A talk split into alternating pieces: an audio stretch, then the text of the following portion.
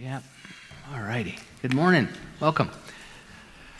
I am uh, the, the spiritual director here. I'm Reverend Patrick Cameron. If you're here for the first time, welcome. If you brought a friend, awesome. Thank you. We have been uh, circulating flyers and pamphlets and information uh, um, in our local community here. And so if you've accepted our invitation or if you've brought someone with you, bless you. We appreciate that. Word of mouth advertising is always the best. So thank you so much. So, uh, what I'm going to do right now is we're going to dive into a little bit of spiritual practice. Not that that song wasn't spiritual practice, that was just life changing. But prayer, great music is always a prayer, isn't it? And so I'm going to sound this chime. And on this chime, you probably wonder what it says. It says to Reverend Patrick Cameron, First Science of Mind 400 class, 2006, and love from the students. And so uh, this was a gift for my students back in 2006. First group of uh, students I trained to be ministers. So that's what it says. All righty, so I'm going to sound the chime, and then we're going to just settle into silence for 30 seconds, and then I will offer an affirmative prayer. Here we go.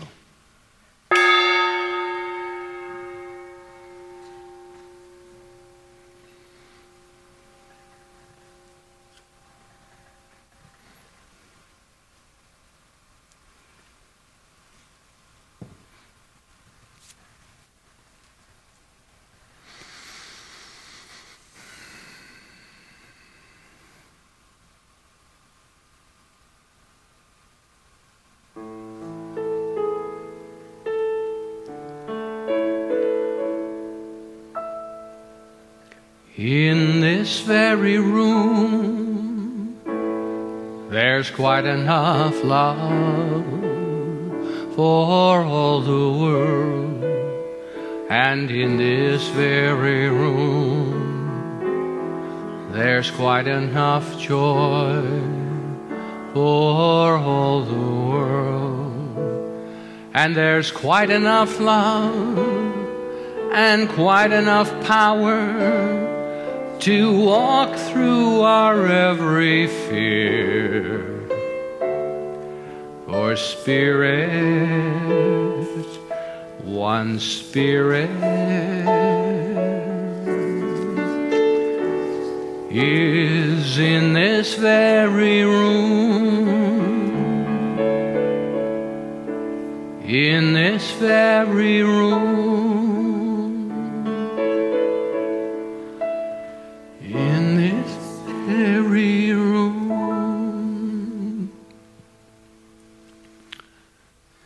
Invite you to know it with me in this moment that there's only one life, and that life is God. That life is spirit. That life is our life, always, forever. We are always connected. And as we breathe deeply, feel it move through your body. Feel into it. It is a spaciousness, it is a beauty, it is always available. It is in the twinkling of an eye, and it is not enforcing, it is allowing and opening ourselves to the divine presence that moves in and through and as all of life. And when we stand in that and we're grounded in that, everywhere we look, we see the face of God. Every activity is fueled by and upon the consciousness of the infinite. And it only requires a moment to have our lives changed and transformed. There is no mistake that we've come together, that we are part of this community because something is seeking expression here and now. That we are here individually and collectively to make a difference. That the judgment, the fear, the lack, the scarcity, the betrayal, the abandonment, all of the activities of our humanity that we see played out are simply there to tempt us not to love one another. For our personality and our ego are part of who we are, but it is not the truth of who we are. For the truth of who we are is infinite, divine, powerful, beautiful, blessed, eternal, invincible. And so I call forth that invincible quality within you this day to live more from that, grounded in that truth, making a difference in the world in a way that is powerful and fulfilling. And so I give thanks. I give thanks for this beautiful day. I give thanks for the beautiful spiritual practices in my life that have brought me to and have done through me and as me and for me things I could not even imagine. And so, standing in that grace and that beauty and that love, and knowing that that is for you as well as for me. For there is no private good, and I share that openly and unconditionally because it is endless and boundless. For this I give thanks and invite you to say with me, and so it is. Well, today is a special day, and we are honoring our youth today a bit. And then I'm going to tie some of these ideas and experiences you've had. So we're going to bring up here comes our here come our cosmic kids, and these are the young people that go downstairs, so you can be up here and and uh, and be less distracted, if you know what I mean. But these wonderful, wonderful um, uh, young people. Hi, gang, come on over here by me. I won't bite, I promise. I haven't bitten anyone all morning just been amazing. Good morning, good morning. And so this is our, a, a, sampling of our cosmic kids. We only had two at the earlier service. Sometimes there's a lot more than this. And this beautiful lady, this is Michelle Deminick. And hi. And she is the lady that holds the space. And we can always use more help down there. So if you feel called, if you've never worked with children, you're the one. But you can come to see Sue Edwards over here. But we, we are always looking for great gifted people, and we wouldn't put you down there forever, maybe a Sunday a month or something like that but we can use your help. That's a beautiful experience. So I'm going to interview these children right now for a little bit. Good morning. What's your name? Jack. Jack. I know Jack. Jack's mom's right over there. How you doing, Jack? Good. What do you like about going down with the Cosmic Kids? What's your favorite thing? Playing. Playing. And what is your name? Good morning. Cyrus. Cyrus? What's your favorite thing about going down there? Playing also. Playing also. Okay, sweet. Is Michelle doing a good job? Yes. Okay, good. Good morning. What's your name? Victoria. Victoria. I love your glasses. Look at that dress. Beautiful. What's your favorite thing about playing? Play? Okay. Sounds like there's a lot of playing going on. Good morning. And what is your name, sir? Leadin. Yeah. What is it again? Leadin. Leadin. Beautiful name. What's your favorite thing? Um, art. Awesome. I bet you're a good artist. I love your T-shirt. Do you play soccer? Yeah. Awesome. Thanks for being with us today. Good morning. What's your name? Evelyn. Evelyn. Wow. what are you going to be when you grow up? Mm, a fireman. A fire girl. A, a fire girl. Awesome. What's your favorite thing about uh, mm. going down and being with the Cosmic Kids? Playing. Playing. Awesome. And I think, did someone skip? I mean, I lost a guy here. No, what is your name? Sophia. Sophia. What's your favorite thing about the Cosmic Kids? Doing crafts. Doing crafts. Awesome. Well, these are our Cosmic Kids. We just want to let you know what's happening down there. They have a great time. Michelle does a wonderful, and there's actually a curriculum that ties in with what we teach. So it's, it's a beautiful, beautiful experience. So let's give them, just thank you so much for being with us today. All right. Go have fun. See you, Jack. Give me five. Awesome. All right. Boys, the boys are all over on his side. Good. Enjoy. Okay, and thank you once again, Michelle. Jack said, Bye, Mom. All right, and now I'm going to invite the, and our teens were here overnight. They did a, a say, we just call it a lock in, but we changed that language. And I'm going to let Alicia, who is our, uh, she really is our youth minister here and leads the charge. And, and so we're going to bring our teens up right now, and they're going to share. And here's beautiful Alicia to facilitate this piece. Good morning. Again, hello. Um, yeah, so we have been here since noon yesterday. Uh, we did our, we call it a spiritual sleepover or a spiritual overnighter now because lock in, people didn't know what we were doing, locking the kids into a church. But um, yeah, so we did four workshops uh, yesterday and, and uh, we did some love activities. And so I'm going to give these guys a chance to share with you what they got out of this weekend and uh, to just give you some context. I've been up here and I've spoken about Teen Group a couple of times now, so you may have already heard this. But um, Centers for Spiritual Living, the global uh, teen program, the movement, is um, we've got our, our mission, which is um, to give the teens or to allow the teens to experience personal self empowerment through a spiritual awakening. And so it's really just a space for them to do some discovery and um, figure out what it is that's true for them and to speak their truth and to stand in their power, which is a really rewarding experience as an advisor to get to facilitate that, hold the space, but to watch them really step into that. And so, um, myself and Saskia Brumwell Blessing this weekend co facilitated the sleepover and the workshops today. And I'm going to let you hear from the teens what they got out of this weekend. Hi, I'm Ayanna. I'm 17. Uh, I've been in youth group since I was 13, and I've been at the center since I was about seven. Um, uh, when I first joined youth group, uh, it was like a big um, group of us that were like kind of like a community, and we supported each other and loved each other, and it was great. Um, and as I got older, like people grew up and left, but we've gotten a lot of new people. Um, and so, like, this was the first spiritual sleepover we've had for a while because we finally have enough people. And Um, and I'm just really glad to see it growing and like I can pass on like what I've experienced and like what I've learned throughout my life because of course I'm older now. And so um, I can pass it on to these people like um, Saskia passed on to me when we were teens so that was good. Um, and so yeah we're just to talk about what we did this weekend so. Hi. Um, my name's Mackenzie. This is my first year in the teen group, and the sleepover was like a lot of fun, and it was really grounding. So thank you, Alicia and Saskia. Um, one of our, we did four workshops, and they were all really like, I don't know, really deep.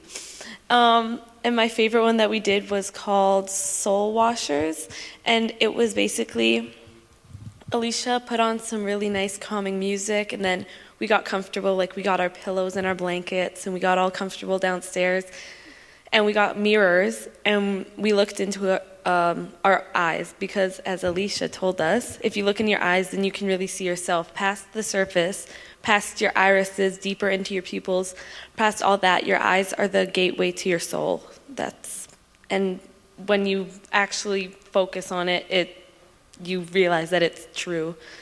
And she told us to dig really really deep and find something or things that we love about ourselves and come up with a little mantra about it and say it to ourselves. So my mantra was, I love your creative ability.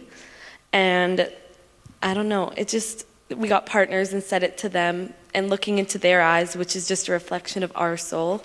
I don't know, it just helped everybody, I think, feel a lot more confident.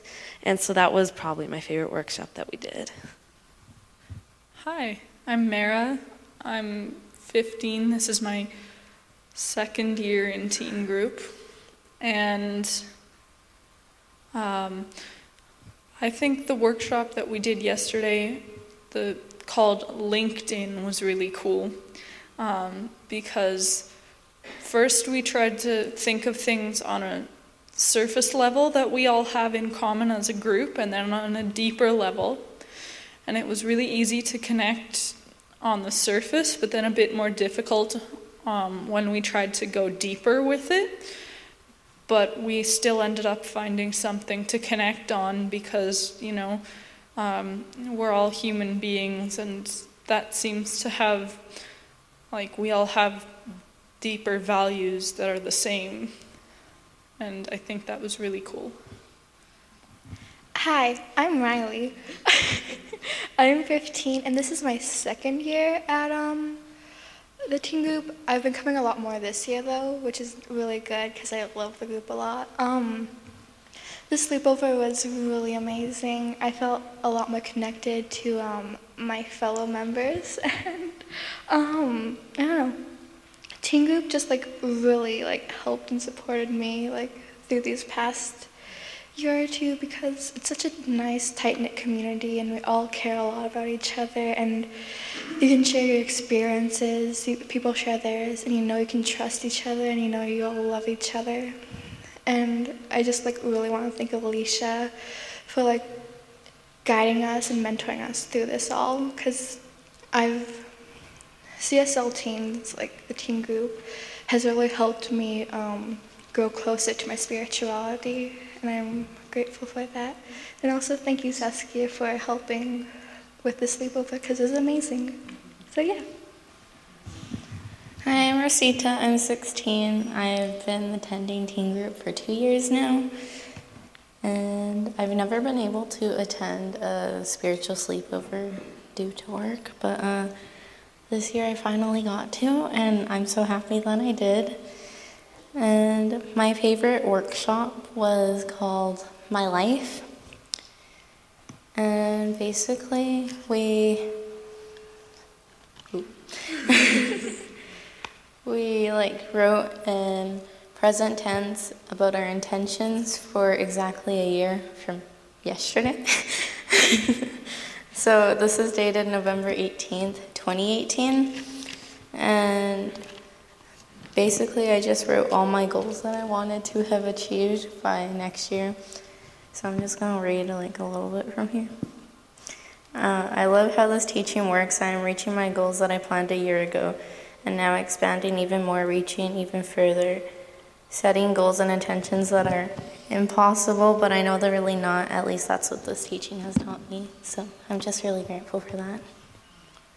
Hello, I am Gans. I'm 13. This is my second year at the teen camp a group, and I'm going to be talking about teen camp. So basically, you in July, you get into a group and then you get on a plane and you have to fly to California and go into a mountain and talk spiritually with other people from around North America or the United States, basically. And, um, and it's really fun and a good time especially if you have issues that you want to deal with in a way. And yeah, it's pretty good, but you have to come to team group first. So, yeah. Thank you.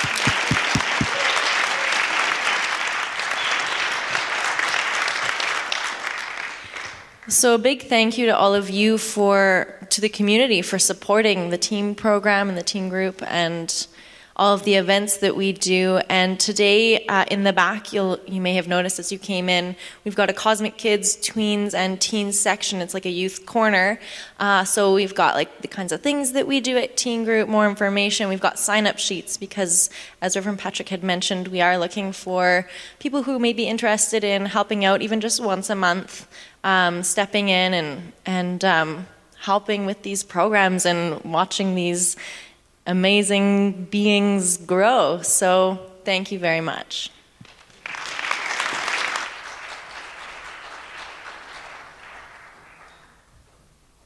And I want to just uh, acknowledge Alicia and her work with the teens and to talk a little bit more about that today and, and what I have uh, prepared.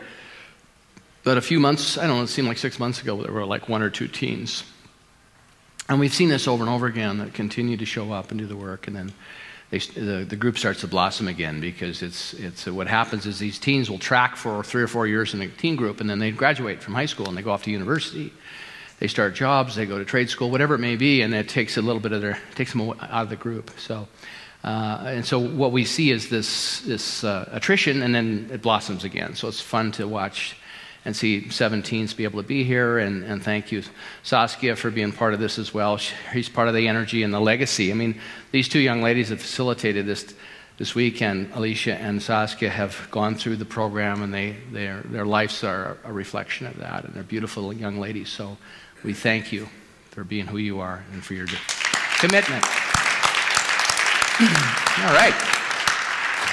So I want to. I have a just one story I'm going to share with you today, and three ideas around that story, because um, uh, you know time. I you know I can go all afternoon if you guys have time, but I think there's a football game some people want to see. So yeah, let's just know the guys in the green and the gold play as well as they can. We don't we don't outline in our prayers. We just know the highest and best for everyone involved. So, anyway, here's a young man, a young boy, and here we are. I am, we are the place where abundance shows up. Sufficiency is abundance, is what it says. You might not be able to read what sufficiency is, but that's what it is. Sufficiency is abundance. And so, this comes out of Lynn Twist's book, and it says November 19th under there, actually. Um, I thought I had faded that image a bit more so you could read it. On my text, it's faded, and you see the text really well. But sufficiency isn't an amount at all, it is an experience, a context we generate a declaration, a knowing that there's enough and that we are enough. So, this whole idea of sufficiency is some, it's a context we generate, not that someone tells us, but to know that we are enough and there is enough, despite what the conditions are in our lives. Right now, we have enough. But most of us want to know the end of the story, want to make sure that there's enough to get to the end of all of the things that we can make. Right now, there's enough. And so today I want to focus on three ideas that I'm going to roll into this story and also cross pollinate with the experience of our youth here and also what's happening in our community because there's exciting things happening here. Number one is challenging the status quo. Number two is shared leadership. And number three is dig your well deep. And so I want to talk a little bit about a, a story that Lynn Twist writes about in The Soul of Money. We have these available in the bookstore if you're interested in paperback, and um, it's a wonderful book, wonderful illustrations. This comes out of the, the uh, chapter in the book called Sufficiency The Surprising Truth. And so I really appreciate the insights that she brings to consciousness upon the planet. So she talks about, she became a member of an advocate for the Hunger Project. So to help make sure everyone had enough to eat, and clean water to drink became one of her advocacies, along with working with the rainforest, which I talked about a few weeks ago. So I have a map here of the, uh, of the, the northern part, northern west part of Africa, and you'll see on the left there is Senegal. And Senegal is a small little country. It used to be where the slave traders from the French colonies, the French colonized it, built castles, and they made their money by selling slaves into slavery. That's part of their legacy. Now they're historical buildings. But anyway, they got a call through the Hunger Project to go and, and serve a tribe that was struggling.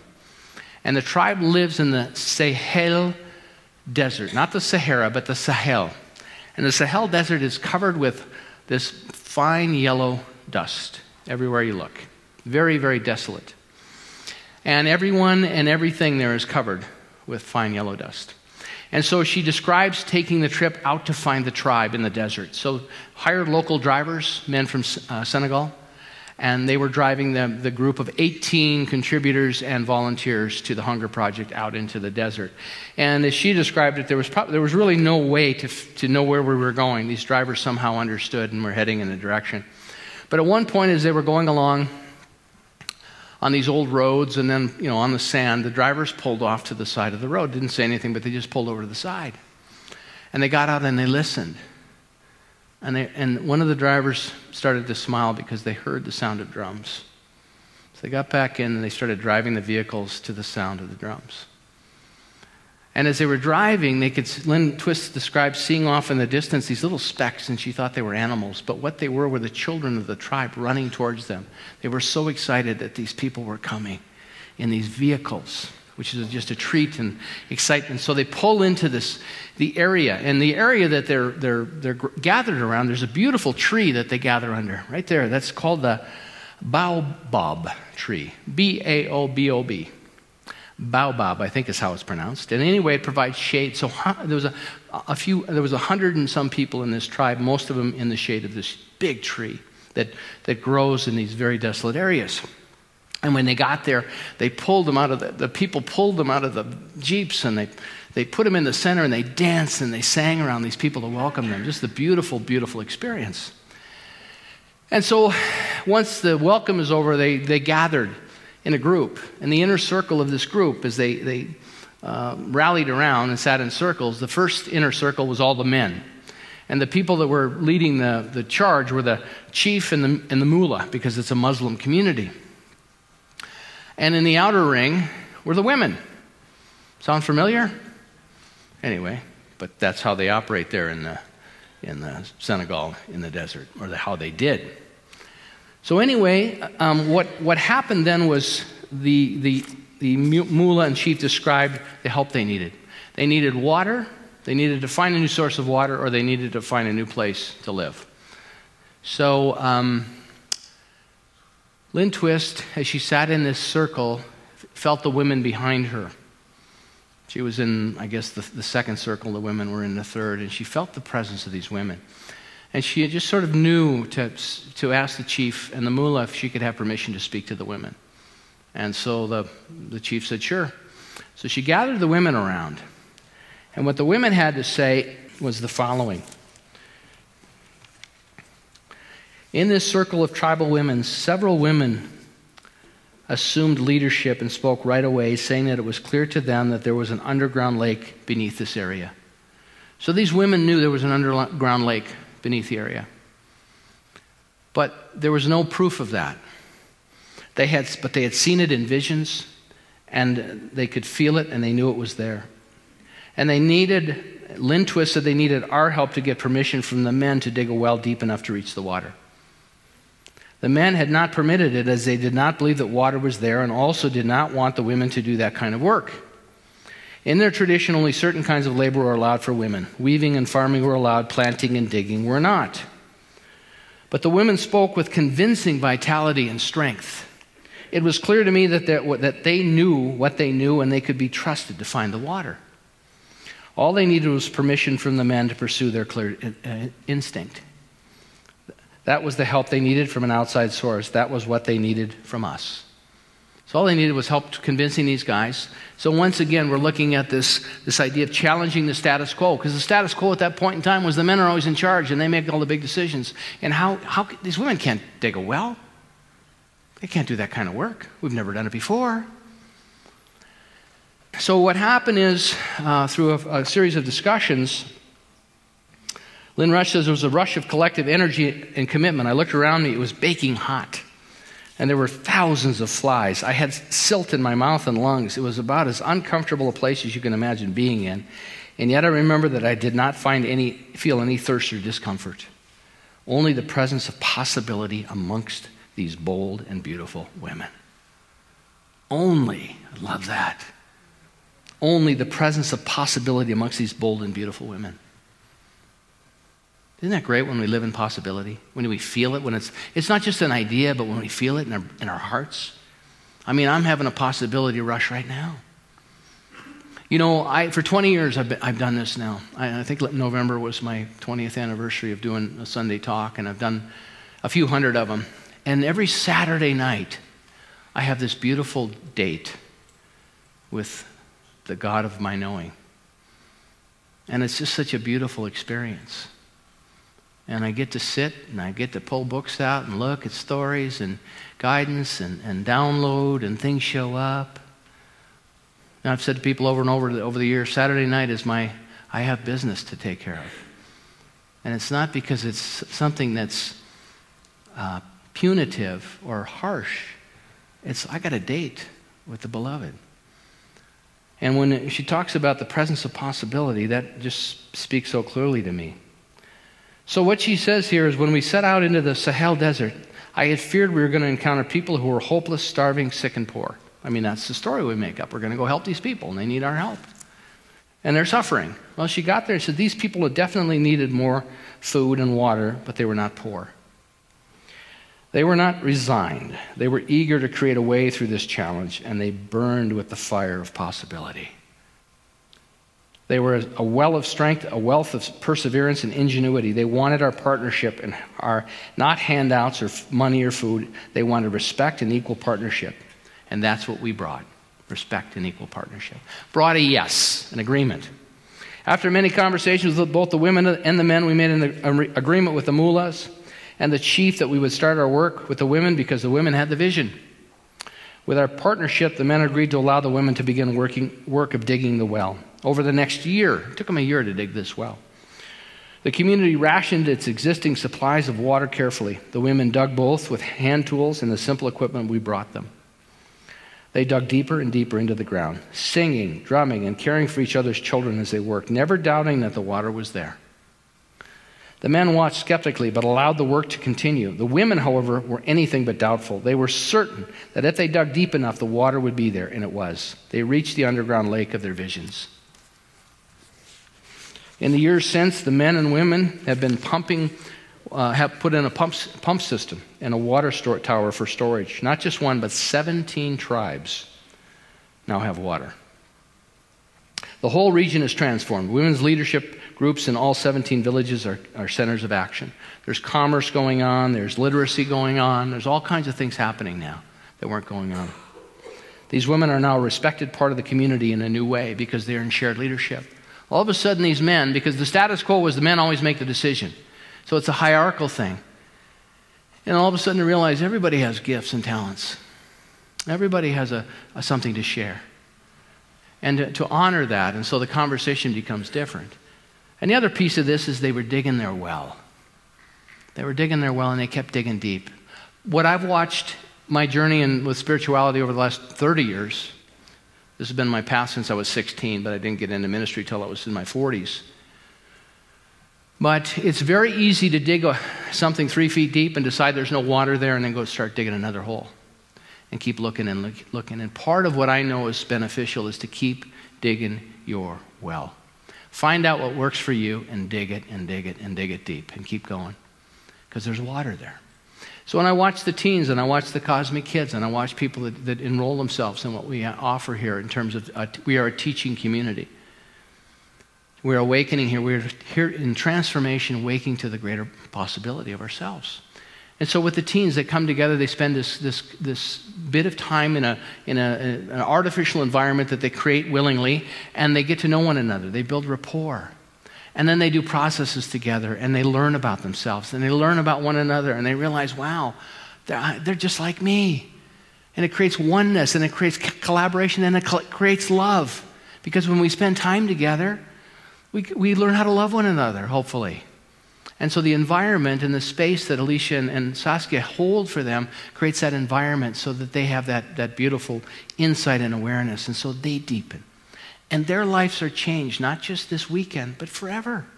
Because I know, I'm, I'm going to tell you right now, they're going to go out in the world and there are going to be people that are, are out there that will disagree with what we represent here that there is no such thing as oneness, that it's all about hoarding and getting. Remember, I talked about the three myths last week? There's not enough, more is better, and it's always been that way. And yet, here's these young people that understand that that's not, it's not right or wrong. They don't have to burn that down. They just get to decide whether they agree with it or not and live their lives accordingly. Because there are many people out there to tell you what to think and tell you how to live and model behavior for you that is not in alignment with the, the truth of our opportunity as hu- and humanity on this planet. So here's this beautiful tribe in the desert that trusted the intuition of these wise women that allowed them to step into a position that be spokesman for the possibility and to shift the culture and to honor the men, but at the same time say, hey, we, I, we think we have a good idea here. And so Lynn Twist showed up to support that and to be, to be sort of a practitioner. We talk about practitioner work here. She was a prayer presence to, to shift the conversation and open up an opportunity for shared leadership. And then to dig the well deep. Didn't matter how long the women knew the water was there. And so the reason that I want to share that with you, and there's a picture, I've got a picture of, oh, we're already transforming lives. Perfect. So we're a community, and we're playing with this, this new mission statement, transforming lives. The reason that we exist, the only reason that we exist as a community, is to make a difference. Is to make a difference. That's it. Individually, collectively, as a community.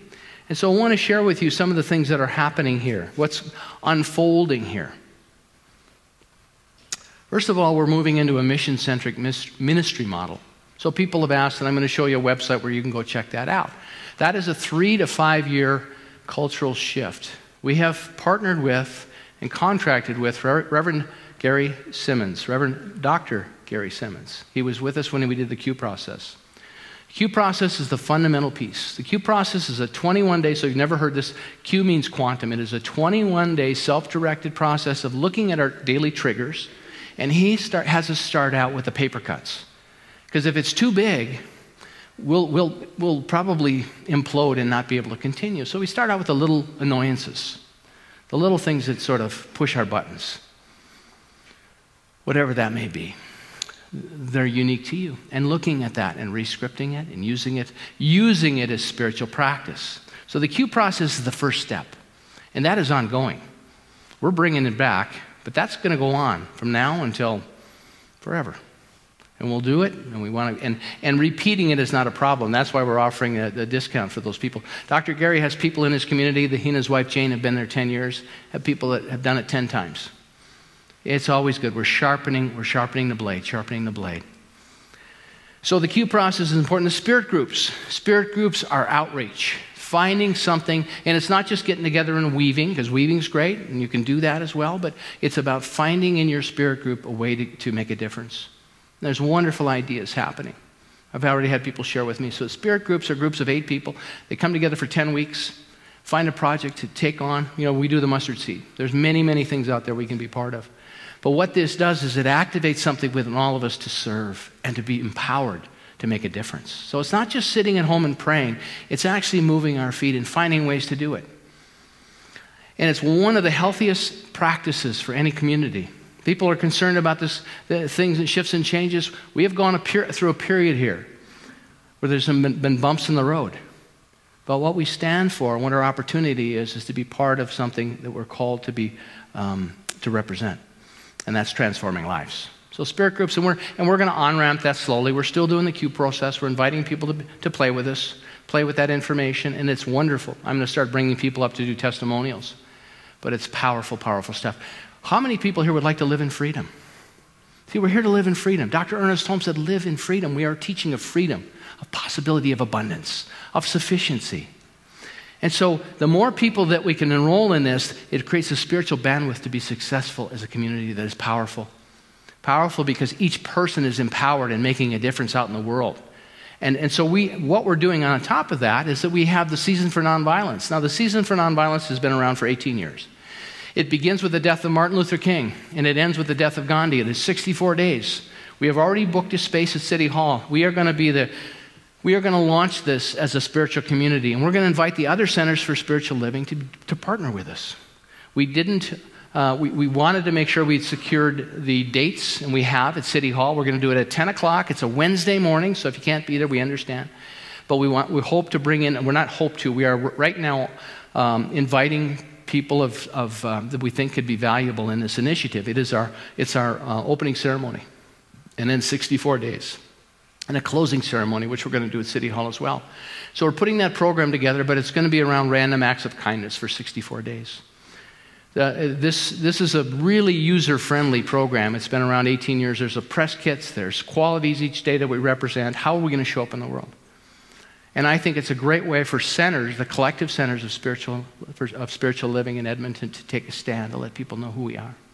And then we're going to gather that information where you have had a, a shift and change in your life with a random act of kindness. And we're going to share that information. We want to film it, we want it to be part of our story, and we will do it every year.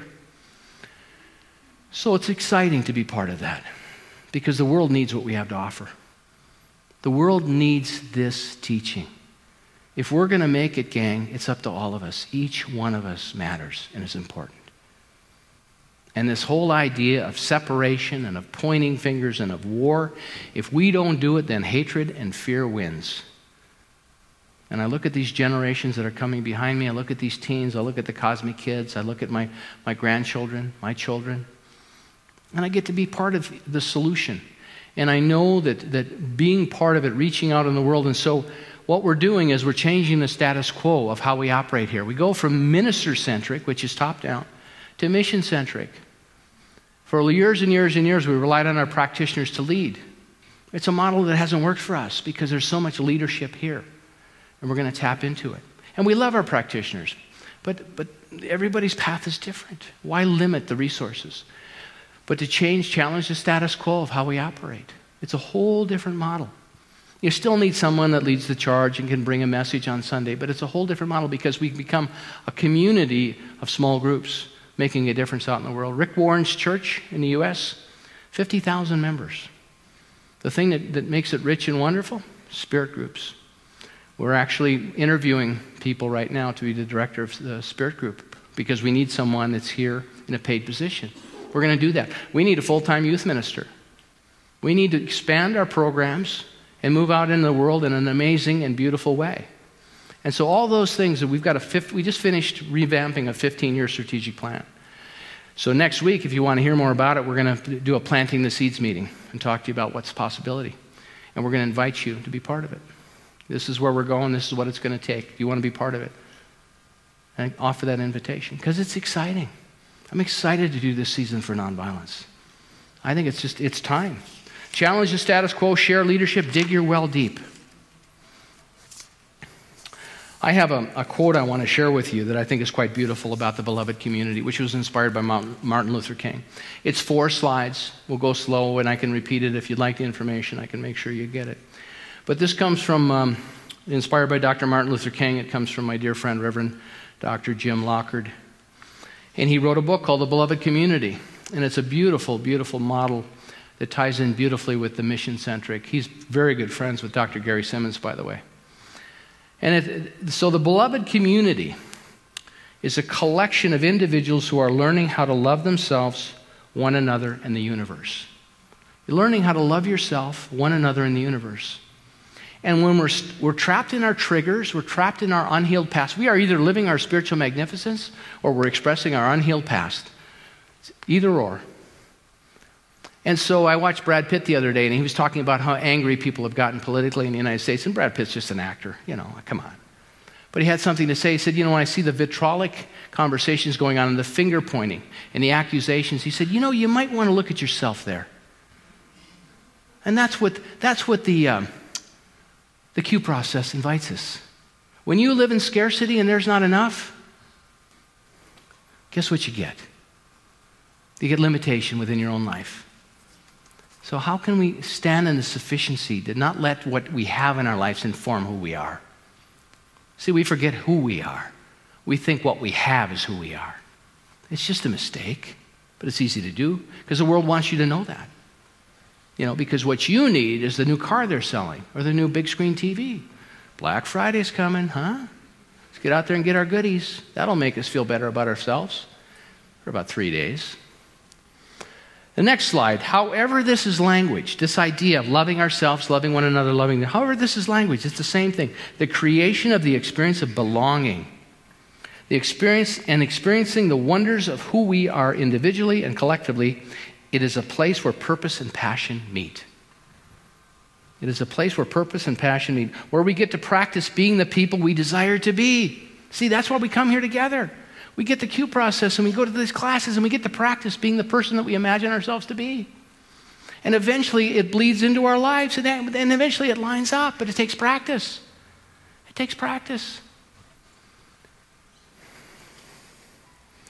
It takes commitment and support others in that effort.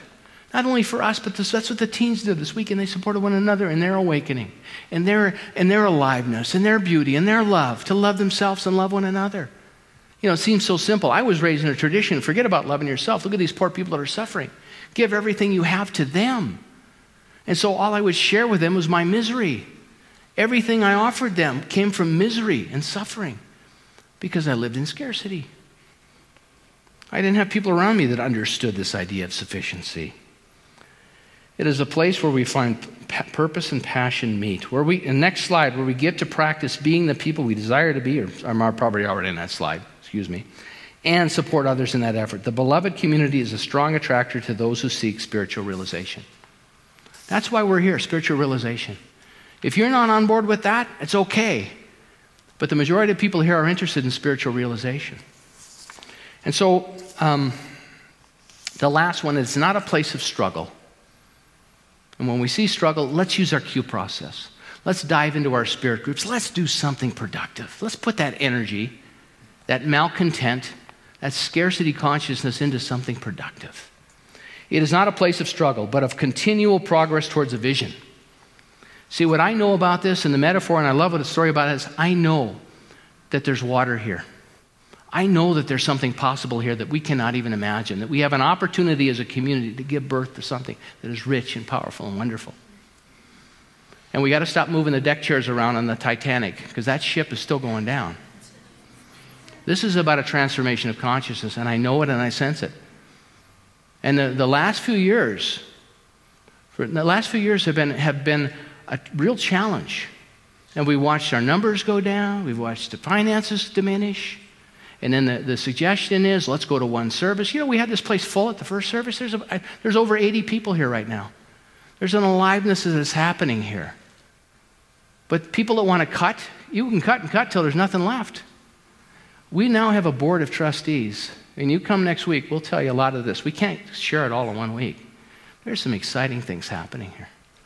Very exciting. And we've gathered together people a group like the women that knew there was water there. We now have a group here that understands there's water here and it's our opportunity. But the old status quo has to go. And, the, and, and, the, and a new leadership has to emerge, and that's what the, the spirit groups allows. And you, you don't have to be part of a spirit group, but some of us will be a part of a spirit group.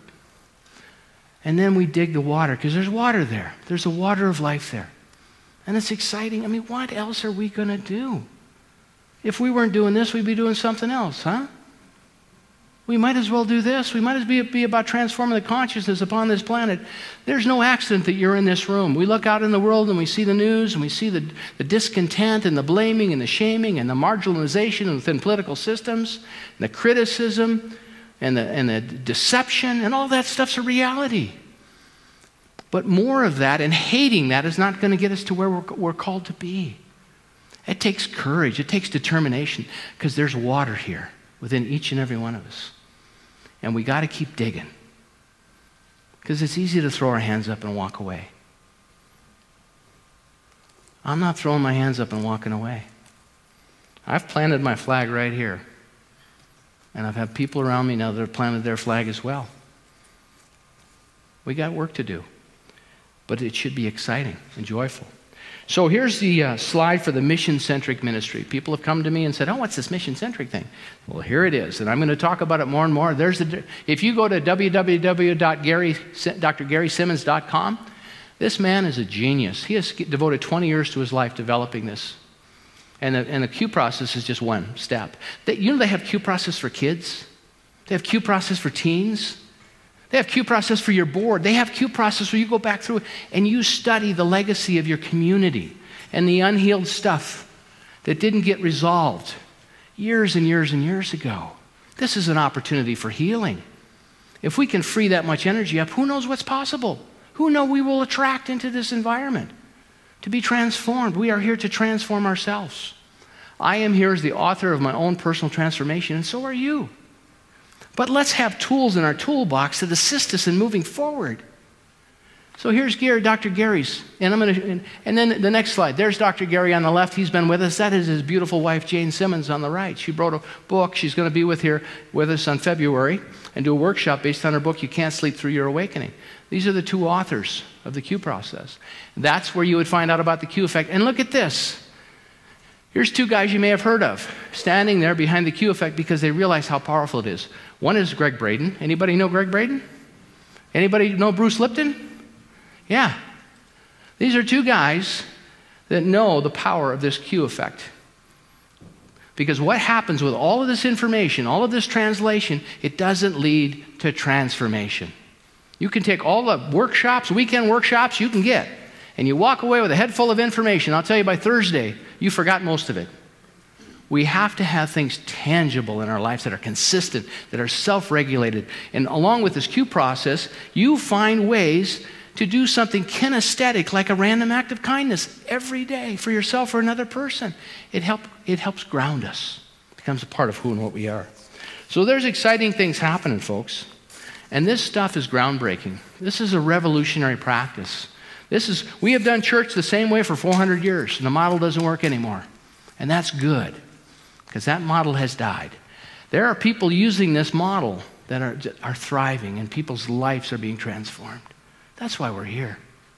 Let's at least try. Let's bring our best and see where it takes us. I love these teens coming out. I'd love to bring the Cosmic Kids up. I'd love to see you guys on a Sunday. Bring your friends. You know, as we go out in the world, one of the things about the spirit groups is you don't meet in the church. You don't ask people to come here. You meet in your own home and you invite your friends to be part of your spirit group. It's the most powerful, powerful recruitment tool there could be. Because over time, the ones that are drawn to who you are because you are so alive with the presence of spirit and transformation, are like, man, I got to have some of that. Where are you going on a Sunday? Because you've done enough of your own work and cleaned up enough of your triggers so you can have a conversation that's inspiring and you live a life of sufficiency. You live a life of abundance. You live a life of creativity. You live a life of wisdom. And the other great thing about this is when you live a life like that, you find the joy in it every day. Joseph, uh, Joseph Campbell wrote that, you know, we know we're, we're moving along the path when you can live in the sorrow of life in joy. to have the fullness of your emotional experience, have your heart broken, and still be joyful. It sounds paradoxical, but it is possible. The joy of having such an open heart and feeling such sorrow when we lose a loved one. But to know that that joy, that that relationship continues, or the possibility that wants to happen.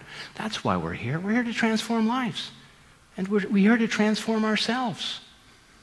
Find what works for ourselves and work it. So it's exciting. I, I invite you to be here next Sunday and have the conversation with the board and hear what's happening. But you're going to hear more from me over, over time.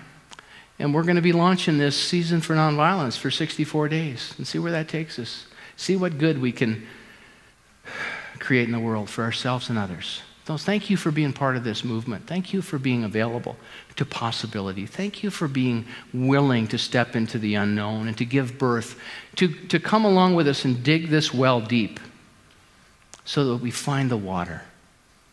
That is life giving water. Even Jesus wrote about that. That life giving water. It's there. And so thank you for sensing that with us. Something beautiful is happening here, and it's you.